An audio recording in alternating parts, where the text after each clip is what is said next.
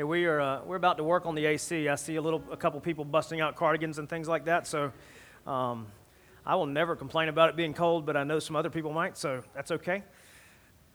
Hey, Sarah, Rob, I sent y'all a text. Could one of y'all ask Jennifer just to knock it up a couple degrees? I don't know. Is it turn the AC up or turn it down? Off. yeah. Same thing. Same difference. Man, it's good to be back. Uh, I was here last Sunday, but my family and I, we got to go on a, a, real vacation this past week and like unplug and eat. And eat's generally what I mean by vacation, like go and eat whatever I want. And, uh, and it was good. And so, um, man, for the people that did things back here so that we didn't have to, thank you for that. And uh, it, was, it was good to get away and unplug. So, but super excited to be back too. Uh, did like, it was weird. Uh, I did sermon prep by the pool um, on you know a little bit, and then on Friday just kind of sat out. And like I always find shade because the sun and I have an agreement that I, if I don't get in it, he won't burn me.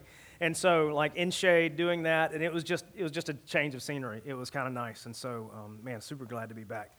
So did want to point out this uh, Taylor Wood. Where are you, Taylor? Where'd you go, man? There he is. Man, next Saturday, dude's getting married. And so our percussionist, him and Kaylee, are getting hitched on Saturday. And so if you don't know Taylor and, and Kaylee yet, Kaylee's living up there, but they're going to be down here for good after they get hitched. And so we're super excited about that. Uh, so make sure you tell him good luck with that and tell him you'll be thinking about him next Saturday. And, and it's I do or I will. That's all you have to say. And just you, you do that and you'll be fine. And uh, after doing like 20 or 30 weddings, it's easy to admit it's really hard to screw those up, you know. So just, just do your job and you're going to be fine. And uh, so, yeah, make sure you talk to them and congratulate them. And, and my wife will do some announcement at the end, but I wanted to throw this out there too because it's, it's pertinent to who we are and, and how we do things. Uh, this week, there will be an email that will go out, and it'll be on social media too um, a survey about community groups, like when would be best, where would be best uh, for those that are going to be in community groups, which I would suggest would be all of you. Um, a community group, it's how we function. Like Sundays, these are great, but we really can't get to know each other on Sundays. It's one of the reasons we do First Sunday breakfast, but even at the best that we are on First Sunday breakfast, we really don't have time to really like get to know one another. That happens during the week. And God intends to shape us through each other, through Scripture, through the Spirit's indwelling, and all of that. And so, if you consider yourself to be a part of Origins and actually want to give this a shot for God to use it in your life, be in a community group. Uh, it takes sacrifice, it takes effort. We talked about that a little bit last week, uh, but it's incredibly, incredibly important. And so, um, and this is not a do list so that you can earn God's favor. It is, I get to do this so that God can refine me, make me who He wants me to be. And so, community groups are our kind of our modus operatus to, to do that the best that we can. So, be on, be on the lookout for that, uh, that survey. And then, survey, our community groups are going to launch like the second full week of September. We get past Labor Day, that, that last travel weekend, and then uh, we will go. And so, be on the lookout. So, today we're back in the book of Mark, believe it or not. Um, been there for a little while. Uh, we're, we're a couple months shy of a year, but we're just going to keep on rolling, and no apologies necessary from anybody, including me. Uh, we're in Mark chapter 9, verses 30 through 37 today. And, and like we've talked about a few weeks ago, um, Jesus has kind of shifted from the healings for the most part and the physical examples as to who he is, revealing like his deity and his power and his authority and all of those things over the natural and even the supernatural. Now he's in like this teaching mode. And so today's like one of these primary examples of him just, just teaching the disciples and by extension teaching us too. And he's going to do that for the next couple of weeks for us. For them, it was probably a couple days. For us, we're going to stretch it into a couple of weeks. And then it's going to shift again to him kind of the death march is what I refer to it, like walking towards the crucifixion, knowing where he's going and all of the things that occur as a result. Um, but we're going to be in chapter, chapter 9, verses 30 through 37. I'm going to pray, and then uh, we're just going to jump right in. God, we love you. Thank you for today. Thank you for uh, setting aside time and space uh, for us just to, to worship you, uh, to tell you that you're worthy. Um, even though we understand by all natural, intense purposes we should not be, but you've made us that way, and thank you for that. Uh, God, I, I, thank you for the preparation that went into planning songs and doing all of that and, us, and our ability to be shoulder to shoulder in the same room uh, together with one voice telling you that you're good and you're worthy. Uh, God, I thank you for your word that is faithful to make us look more and more like your son and the bride that he deserves. And so, God, thank you for it today. I pray we look at it well. And God, I pray you use it to shape us and make us. We love you. It's in your son's name we pray. Amen. So, chapter 9, starting in verse 30, we're going to read, we're actually going to read 30 through 32 and, and, talk about that briefly, and then we'll tackle 33 through 37. So in verse 30, we find them leaving uh, where they just were. Jesus did like a healing plus some teaching. There was, I don't know if you were here last week. If you weren't, the message is up on, you know, everywhere that you listen to podcast, not the website because there's a little technical hanky panky going on there, so we don't know, but everywhere else you can find it. But in this particular passage that we looked at last week was this beautiful place of, yes, I believe, but help me with my unbelief.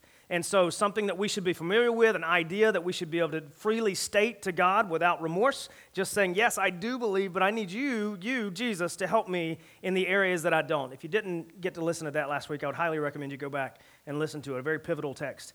And so, they're leaving that place, and in verse 30, we find them walking, because they do that a lot, and they're heading back to Capernaum, which was kind of Jesus' home base when in Galilee. And in verse 30, it says, They went on from there, where they were, and passed through Galilee. And he did not want anyone to know, for he was teaching his disciples, saying to them, The Son of Man is going to, be, going to be delivered into the hands of men, and they will kill him. And when he is killed, after three days or on the third day, he will rise. But they did not understand the saying, and they were afraid to ask. In the course of just the past few weeks, the past few chapters, this is the second time in which Jesus has actually laid out there that he's going to be handed over, he's going to be killed, and then he's going to be raised from the dead. And the disciples, like we see right here, they're still just kind of like, I, I don't know what you're talking about. Like, I don't get it. Like the resurrection to them, um, when, when Hebrews, when they would talk about the resurrection, they weren't talking about Jesus being resurrected or the Messiah, the deliverer, being resurrected. They were thinking about the end times when full resurrection would occur. That's the resurrection that they were familiar with. And the last time that Jesus laid this out fully, uh, right after that, uh, that's when Peter pretty much told Jesus, No, no, no, you're not going to die, not going to let it happen. You need to stop talking like that. And in that moment, Jesus turned to him and he was like, Look, you be quiet. And not only you be quiet, but you be quiet right now. Get behind me, Satan. So it wasn't literally calling him Satan, but he was saying you're speaking in terms of the world, not in terms of the kingdom, and you don't understand and you need to stop. You're thinking like the world, you're not thinking like you're a part of this kingdom. And so, in this case, when Jesus told them for the second time, and it's kind of like the second and a half time, um, Peter was silent, as were the rest of the disciples. It says they were afraid to speak. Maybe they were afraid to speak because they were ashamed to admit that they didn't understand. Maybe they were afraid to speak because what they said wasn't going to be right and they were going to be called Satan and told to get behind Jesus. Either way, they were afraid to say anything, and so they heard it and they were just like, I don't know. I don't know. On the mountain, just a a couple lines previous, there were three disciples with Jesus, and on the way down the mountain, Jesus kind of gave that other half of the prediction of, he said, the Son of Man, uh, these things you're not going to talk about until the Son of Man is raised from the dead. Same kind of scenario. They were still kind of listening to it and like, I just don't understand. And so I think for us, like, this is not even the full application of what we're going to talk about today, but even for disciples who were walking, listening, eating, sleeping, doing all of those things in the presence of Jesus, when they heard about the resurrection, they were like, man, that's so crazy. I don't even know what to say. And so we need to go ahead and toss that out there. Like what Jesus did, the way Jesus accomplished hope, not normal, not likely, completely other than, more than unusual, just once in an eternity kind of thing that should be focused on to such a degree that we say, that is crazy and it's also amazing. The disciples, they were there and they didn't know what to think about. They had no idea what to say. And so from there, it's important. This sets up the scene for what's going to happen in just a second, the words that are going to come out of Jesus' mouth. But Jesus just basically telling them, He's like, Look, this rabbi, you've been following me. If I'm going to speak in the first person, but he's speaking in the third person, if he was speaking in the first person, he's like, Soon, look, I'm going to be handed over. I'm going to be handed over to men, not to God. I'm going to be handed over from God to men. I'm going to be killed. But don't worry, on the third day, I'm coming back. And so we need to hear that. We need to hear who's saying it, how he's saying it, and from what place he's saying it to see the irony of about of what's to come next.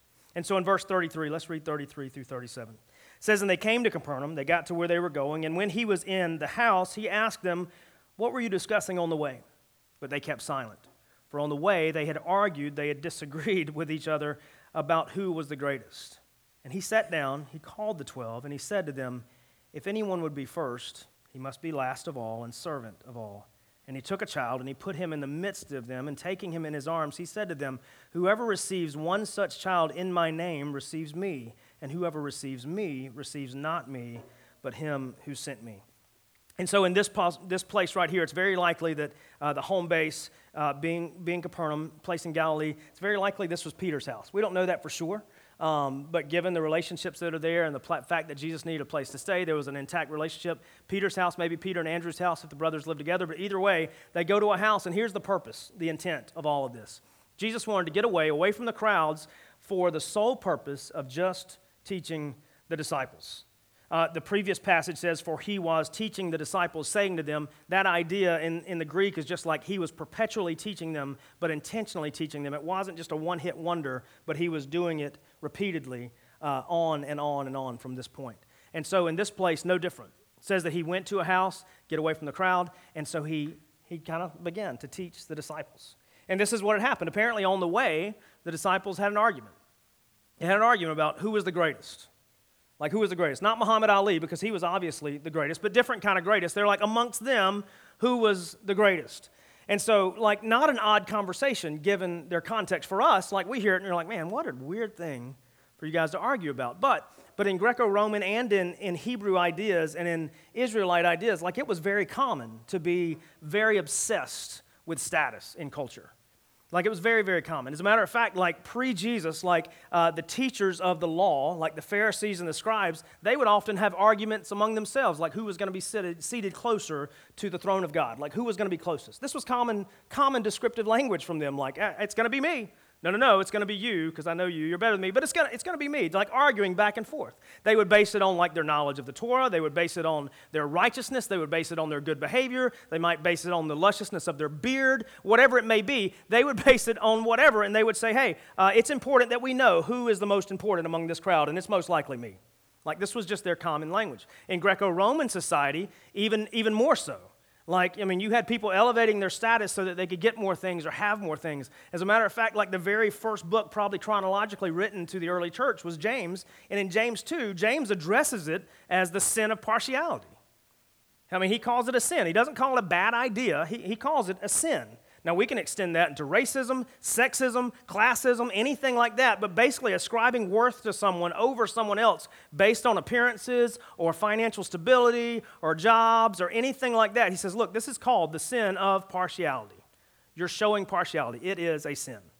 And so, but in this time, in this place, like it was normal operating procedure to talk about who is the greatest, who is the best, who is going to be seated closer to God than someone else. That was the way they were doing it. But Jesus takes this opportunity to teach the disciples. He said, Hey, you guys were having an argument on the way. What was that about? Now, either he overheard or he had divine revelation or he just knew. A lot of times, Jesus did know what people were even thinking before they said it. He would answer inner questions. I love those passages in which somebody doesn't even say something out loud and it says, and Jesus answered them. And I'm like, yeah, that's Jesus. But anyway, in this case, um, he said, hey, uh, you guys, Hey, you guys, what were you arguing about on the way? And they kept silent. Same way in which, right after he predicted his death and his resurrection and all that kind of stuff, they were afraid to speak. In this case, they knew, they knew they had been probably busted, and they just, mm, they just kind of kept quiet. They kept quiet. And it says, it says, uh, they kept silent, for on the way they had argued with one another about who was the greatest. Wouldn't be the last time either. Like the very next chapter, we're going to see two of them do it again. And, and so he set them down and he called the 12. He took the posture of a teacher, of a rabbi. Generally, when a rabbi would speak, he wouldn't be teaching, he wouldn't be, sta- I mean, he wouldn't be standing in front of people, he wouldn't be at a lectern or, or anything like that. He would just sit, and his disciples would sit at his feet. And so he sat down, and that was pretty much the symbol okay, I'm sitting, you come, you sit, you listen. And so he sits down, and he says this to them. He says, If anyone would be first, he must be last and servant of all. So we hear this and we're like, man, that's, that's really good. That's really good, Jesus. That's fortune cookie worthy. But you have to understand, like we talk about the fact that God's economy is so vastly different from ours.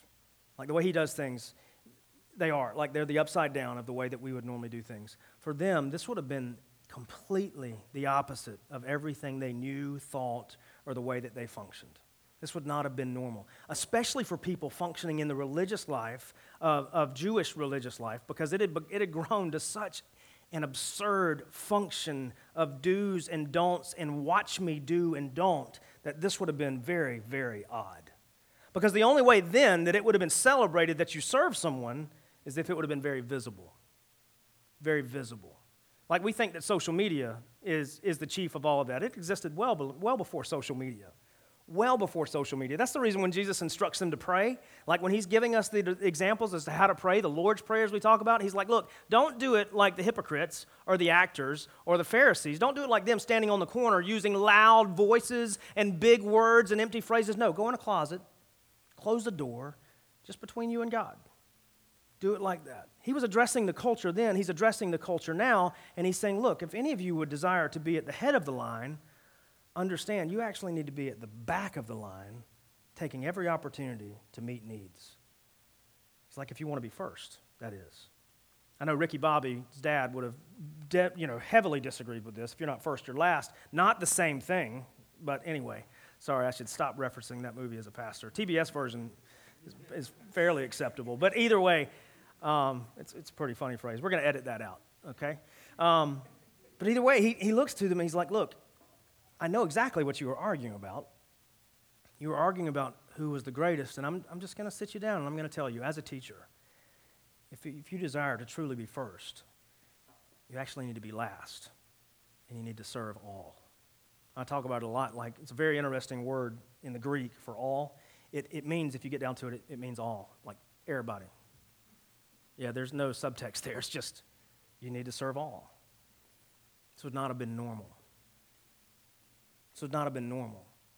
Because, like now, then, like humility and this type of servanthood, it's not very marketable. It's just not. It doesn't raise your status. It doesn't raise, um, it doesn't raise uh, your value in society. It doesn't do anything for you. But it's kind of the point. Wasn't very marketable, wasn't normal. He said, If anyone would desire to be first, he must be last of all and servant of all. And then he, he did something interesting. He took a child. Some people have guessed that maybe this is one of Peter's kids. We don't know. All we know is that they're in a house, there's a kid there, and he, he picks up this child. Now, in the book of Matthew, uh, Matthew takes this and another teaching on children and he kind of puts them together, but Mark and Luke separate them. And in this case, he takes the child and sets him in his lap, basically, and he says, Whoever receives one such child in my name receives me, and whoever receives me receives not me, but him who sent me. And there's another passage that talks about we need to view the kingdom as children. We need to have like childlike faith. Not the same passage, not the same idea. In this case, he's trying to illustrate exactly what he talked about. But the problem is it's not super clear to us because if we read this with our cultural understanding of children, um, this, is, this is weird. So when we view a child, like we view a child as, you know, you're the apple of my eye, you're amazing, you're the most precious thing that I've ever seen, your poop doesn't stink, your cries really don't bother me. We say all of these lies, you know, because they're our children and we have to love them unconditionally. Like children's cries, they do. They, they hurt your ears, and that's the reason sometimes you have to walk out of the room. And their poop, it does stink, but we revere them very, very highly, and we think that they are the chief of our marriage, that this is the goal of marriage. But either way, procreate children, they're so great, not the same then. Like they heard their cries and they, they understood that they were a drain and they understood that they were difficult. Now, they loved them, don't get me wrong, but children in this society weren't viewed the way that we view children. Like they, they weren't idolized the way that we idolize children, like the goal of marriage to have kids. That's great. No, it's a byproduct of marriage. And anyway, they, they didn't view them as the same. They were like, man, they were not even considered second class citizens. They weren't even considered citizens. They were, you know, they were succubuses. They were, they were parasites. They it, it did come up, Rob. Look at that. Uh, they were just, man, they were drains on the parents. Now, they were necessary and they were good, but they weren't celebrated. They were the, you know, they were kind of the lowest of the low. They were beyond, you know, below slaves and beyond any second class citizen. And so Jesus picks up one of those beings in the middle of this room. He had just told them, he had said, Look, if any of you desire to be first, you need to be last and you need to serve all. And he picks up a child and puts the child in his lap. The child that pees, the child that poops, the child that cries, the child that drives everybody crazy, maybe. And he says, if, if you want to know what it looks like to really be what I'm talking about, you take care of these. Now, he's not meaning literal children. He is meaning literal children, but he's meaning his children, those who follow me, regardless of status, regardless of societal value, regardless of bottom line of their bank account, regardless of job, regardless of position, regardless of phylacteries, regardless of beards, regardless of anything, whoever they are, if they are mine, if you want to be first, you serve them and you serve them all. If you want to be first. Again, wouldn't be normal, would not be the thing that benefited them not the way they grew up. Because for them, it was a cause and effect. I do this, I get this. And we say, man, that sounds, that sounds eerily familiar. Because it is, that's our human condition. I do this so that I can get this. I do X so that I can gain Y. And Y better be better than X. But in Jesus' case, he's like, look, you got to understand, I'm changing things. Remember the old wine, new wine, old skin, new skin? Same idea. We referenced it a few weeks ago. Like what Jesus is doing, there's no way that it can fit in the old model because it's going to burst it wide open. Same idea. He says, What I'm telling you, I know that it's different. I know that it's counterintuitive, but this is who we need to be. If you desire to be first, you actually need to be last, and you need to serve everybody in between, even those who have no value in society. Even those who have no value in society. Very much like at the end of Matthew, Jesus offers a parable of the coming judgment in Matthew chapter 25. Um, and he says at the end of the time, this is what's going to happen. He's going to separate the sheep and the goats, those who know me and those who don't. And he asks them some interesting questions, kind of in a parable form. says, Then the king will say to those on his right, Come, you are blessed by the Father, inherit the kingdom prepared for you from the foundation of the world. For I was hungry, you gave me food. I was thirsty, you gave me drink. I was a stranger, and you welcomed me. I was naked, and you clothed me. I was sick, and you visited me. I was in prison, and you came to me. Then the righteous will answer him, saying, Lord, when did we see you hungry and feed you, or thirsty and give you drink? When did we see a stranger and welcome you, or naked and clothe you? When did we see you sick or in prison and visit you? The king will answer them, Truly I say to you, you did it to one of the least of these, my brothers. You did it to me.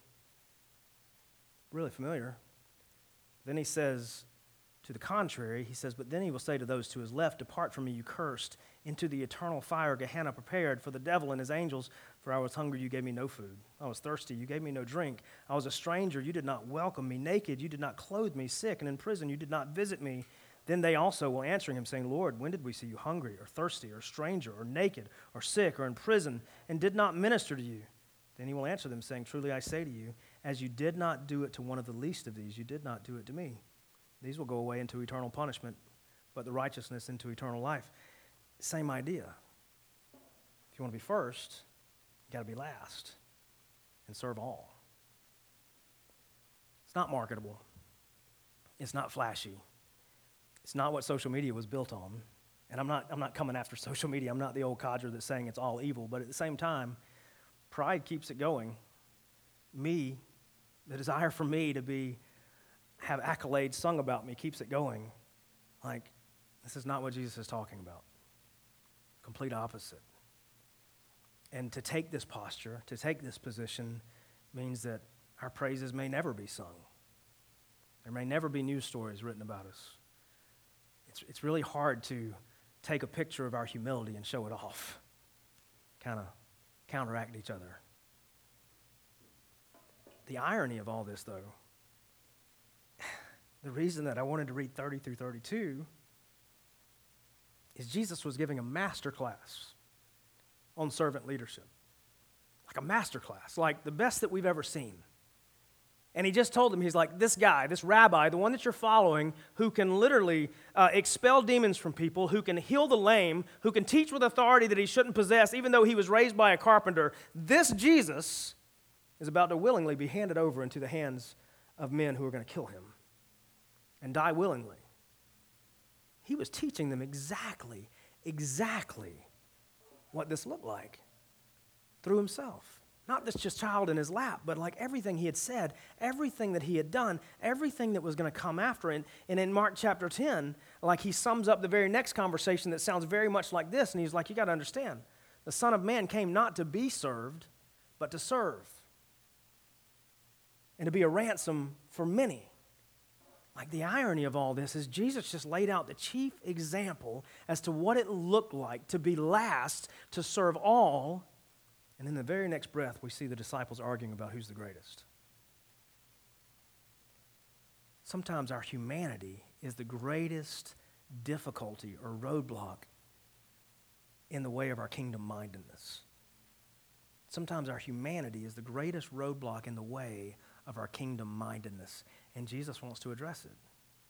I love the fact that he didn't rebuke them. Like, I love the fact that he didn't say, Boys, you should know by now.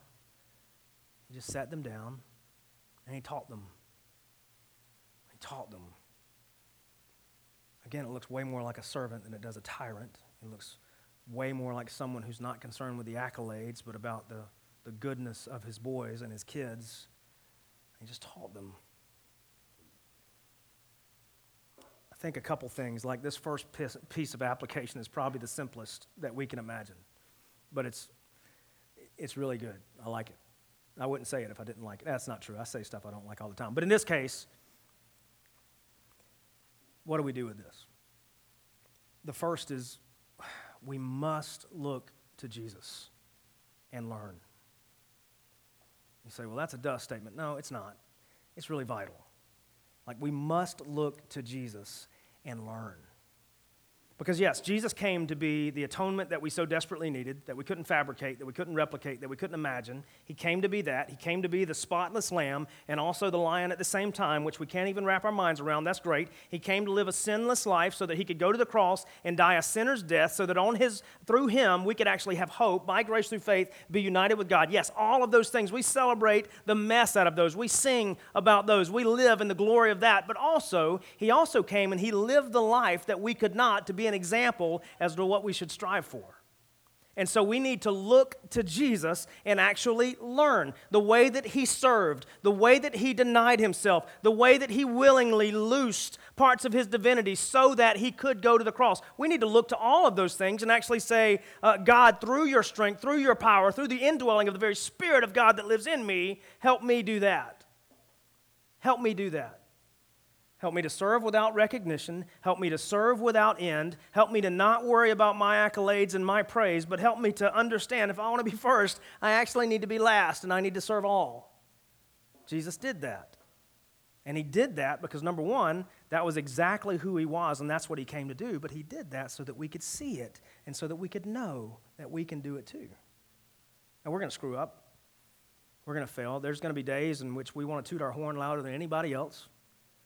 But we repent, we confess, we go back, we do what he's told us to do. And, and in, the means, in the meantime of that, we try to figure out what does it look like for me uh, to, to be last, to not worry about my praise, to not worry about my adoration, to not worry about the things that I want people to know so desperately, and to just worry about the fact that I want them to know Jesus. What does that look like? Who do we serve in order to make that happen? How do we serve them? For how long? You know, all those questions, like those are the things that we need to ask. And in order to answer those, we look to Jesus and we learn. How did he do it? Can I do that? And, I, and we've said it before, with the exception of dying for humanity, pretty much everything Jesus did through the Spirit of God that lives in us as a seal of our grace by faith, we can do all those things. And that's crazy, but it's true. But do we believe it? We look to Jesus and we learn and we understand that God's economy is different. The, the things that are celebrated in the kingdom are not necessarily the things that are celebrated in this world. Being last, choosing other people before you choose yourself. Man, nobody's going to give you a medal for that. Not really. But God says, that's what I want. Those are the hearts that I want. Those are the servants that I want. That's what I'm remaking you into, that type of servant that looks like my son. That's what sanctification means, being set apart and being remade in the image of Christ. To be sanctified. Man, that's hard. While doing sermon prep, heartbreaking. it's weird.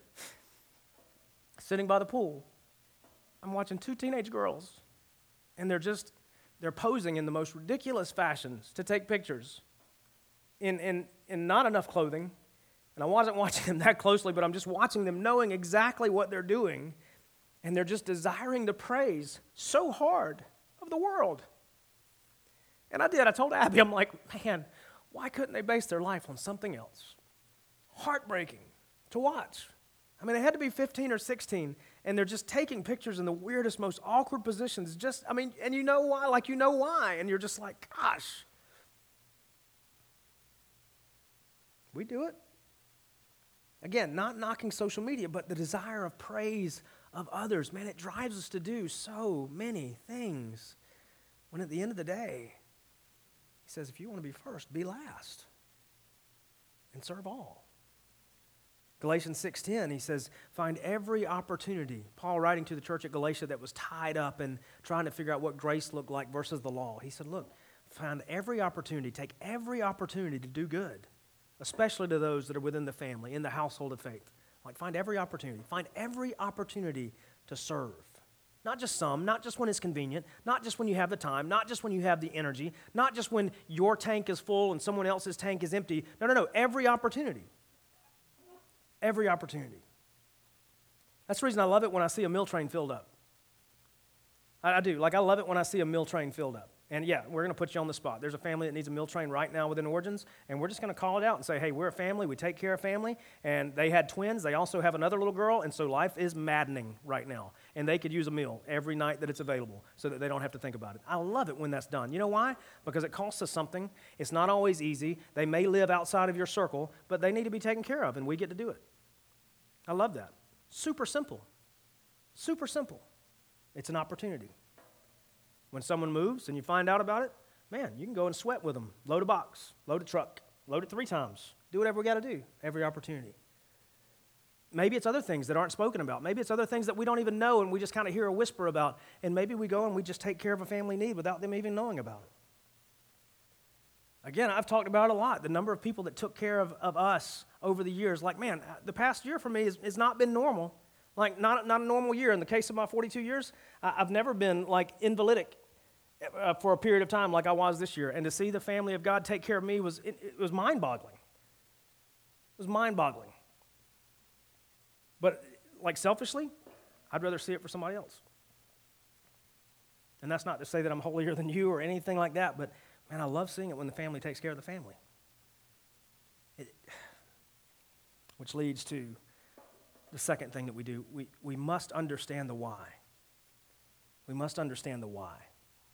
Because Jesus isn't trying to steal our joy. He's not trying to say, look, I, I, know it feels really good for your praises to be sung and for you to get the attention and all of those things, and I don't want you to feel that. That's not the point. That's not the point. There's a why behind if you want to be first, you need to be last and serve all. There's a huge why behind all of that. Because, and here's the why because it's not about my kingdom and it's not about your kingdom, it is entirely 100% about His kingdom and His desire to see His kingdom grow and come. That's the reason He desires for us to be a servant of all because He knows the way that people will know Christ, the way that people will hear about Christ, the way that people will see Christ is the way that we serve them. That's the why.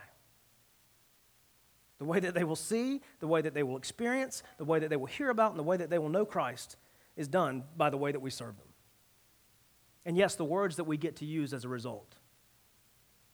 Man, you look at Acts chapter 2, like in the very beginning of the church, and it's, it's blossoming and it's growing. They didn't go uh, to a retreat, they didn't go to any of those things to learn about being family. They were radically changed by Jesus, and it says they went and they lived together. They had all things in common. They were willingly sharing the things that they had been given. They were like, if you have a need, here, I have a way to meet it. And it says the Lord added to their number day by day those who were being saved. It wasn't because of the eloquence in their speech, it wasn't because of the beauty in their hermeneutic, it wasn't because of they had taken an amazing apologetics course. No, it was because of the way that they loved each other. And the world looked at it and they're like, man, that is stinking crazy, but I want some of that. How can I have it? Oh, well, let me tell you. The why. The why. Because the world desperately needs to know Jesus, just like we desperately needed to know Jesus, and hopefully most of you sitting here do. But if you don't, I'd love to talk to you about that. But the why is because the world needs to know Jesus, and we get to show them in the way that we serve each other and them. The why. Romans 12 is a beautiful passage as to how we should then live and how we should not live. And in the very beginning, it says, Do not be conformed to the pattern of this world, but instead be transformed by the renewal of our minds. For some of us, we need to reorient our mind around the way that Christ has told us to live. We need to change the way that we think about praise and accolades and all of those kinds of things. And I'm not saying it's not okay for people to like you. That's okay for people to like you. As a matter of fact, man, the people of God should be the most liked people in an entire community. But it is entirely about what drives us. Are we driven by the praise of others? Are we driven by the fact that, man, we've been redeemed and we get to live in response to that? What drives us? What propels us? What pushes us? What fuels us? What makes us want to take care of the needs of someone else? Is it so that someone could know, or is it the satisfaction in knowing that we were able to take care of someone's needs? That we got to be last today and serve everyone from the back of the line forward, regardless of status.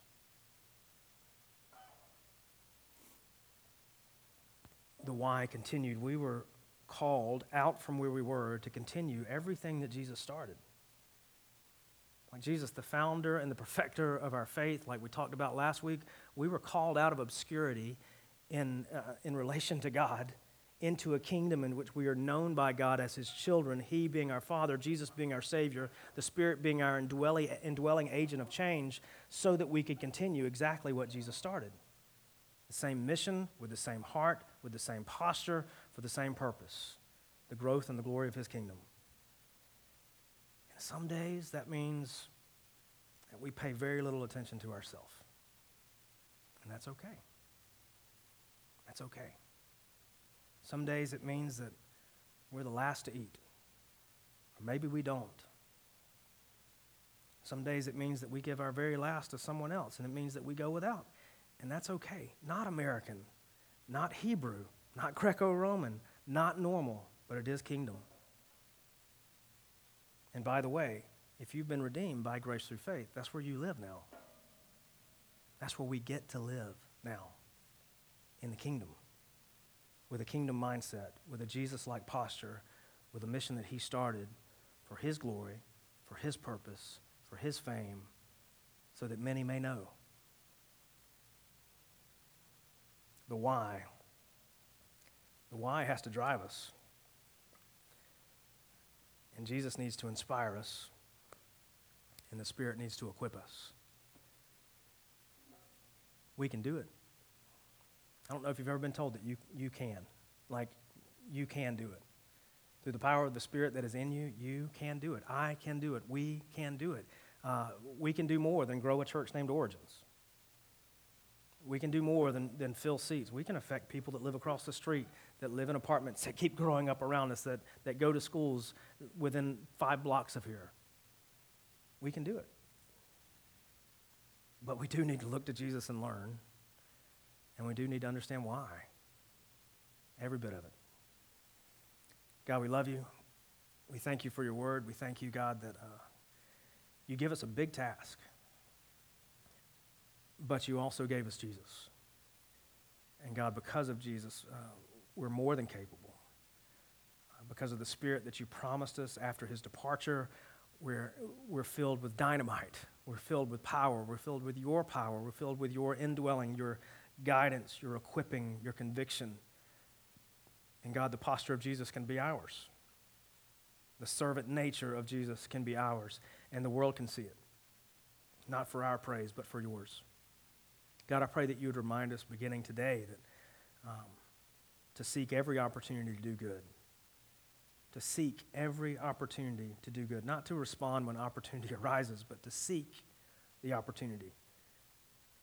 God, I thank you for the goodness uh, of God. I thank you for the perfection of Christ. And I thank you for the hope that he granted us. Um, God, I pray that this city would be different as a result. Thank you for putting us in a place in which uh, your name needs to be heard, your love needs to be experienced, and you've placed us here so that we can share both of those. God, we love you. We thank you. And it's in your son's name we pray. Amen.